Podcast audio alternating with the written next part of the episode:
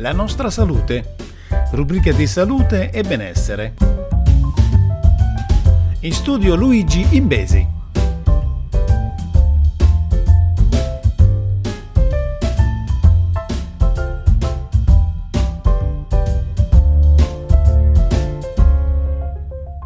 Salve a tutti amici ascoltatori e bentornati sulla nostra salute. Andiamo subito alla prima notizia di questa settimana. L'Italia è iodio sufficiente. Il sale iodato ha ridotto i rischi.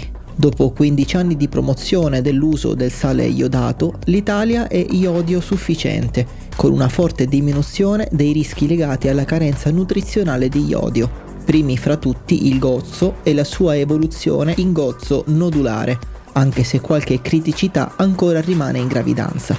Confermata la sicurezza del programma. Lo ha registrato uno studio coordinato dall'Osservatorio Nazionale per il monitoraggio della iodioprofilassi in Italia, dell'ISS, pubblicato dal Journal of Clinic Endocrinology e Metabolism, condotto tra il 2015 e il 2019, con il sistema di sorveglianza PASSI, pure coordinato dall'ISS, gli osservatori regionali per la prevenzione del gozzo, i laboratori regionali di screening neonatale e l'osservatorio medicinali dell'AIFA.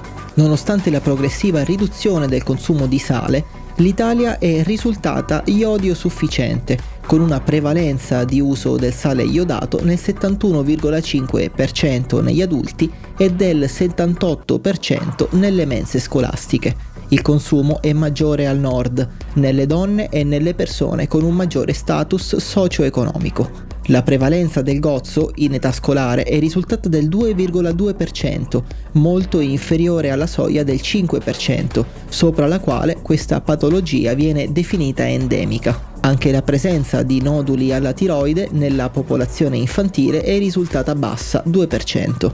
La percentuale di neonati con un valore di TSH, ormone tiroideo TSH, superiore a 5 microunità sul litro è 5,1%, valore significativamente più basso rispetto al passato, ma comunque superiore al limite del 3% considerato sufficiente. L'utilizzo del sale iodato è risultato sicuro, con una bassa frequenza di autoimmunità tiroidea in età scolare e di ipertiroidismo in tutta la popolazione.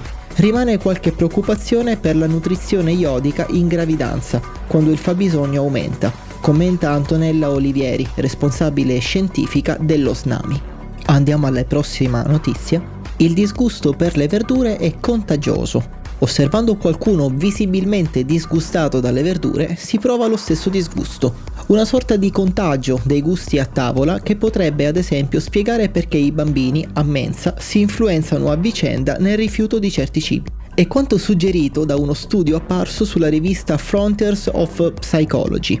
Nello studio condotto da Katie Edwards della Aston University, poco più di 200 giovani donne hanno guardato un video contenente clip di diversi adulti sconosciuti che consumavano broccoli crudi, mostrando espressioni facciali positive, neutre o negative. È emerso che guardare individui che mangiano broccoli con espressioni facciali negative porta a una maggiore riduzione nelle valutazioni di gradimento, mentre guardare gli altri mangiare una verdura cruda col sorriso non aumenta il gradimento o il desiderio di mangiare verdure negli adulti. C'è ancora molto da capire sull'interazione tra il godimento evidente e il gradimento del cibo.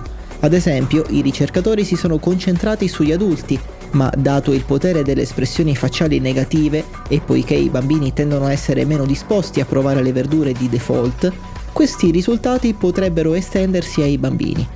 Ad esempio, se un bambino vede i propri compagni mostrare disgusto mentre mangiano verdure, ciò potrebbe avere conseguenze negative sull'accettazione delle verdure da parte dei bambini, conclude Edwards.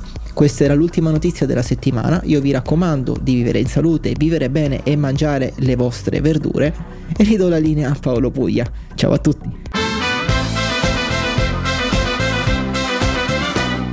Scrivo le canzoni con valanghe di parole, non riesco a limitarmi mai. Una nube radioattiva che mi ronza nella testa, un acufene che non spegnerai. Non ho il dono della sintesi, è detto tra parentesi, non ci penso quasi mai. Non mi viene naturale solo cuore, amore, mare, ma chiamare non ci vado mai. Come dire sì, come dire no, come rallentare, dare un peso alle parole.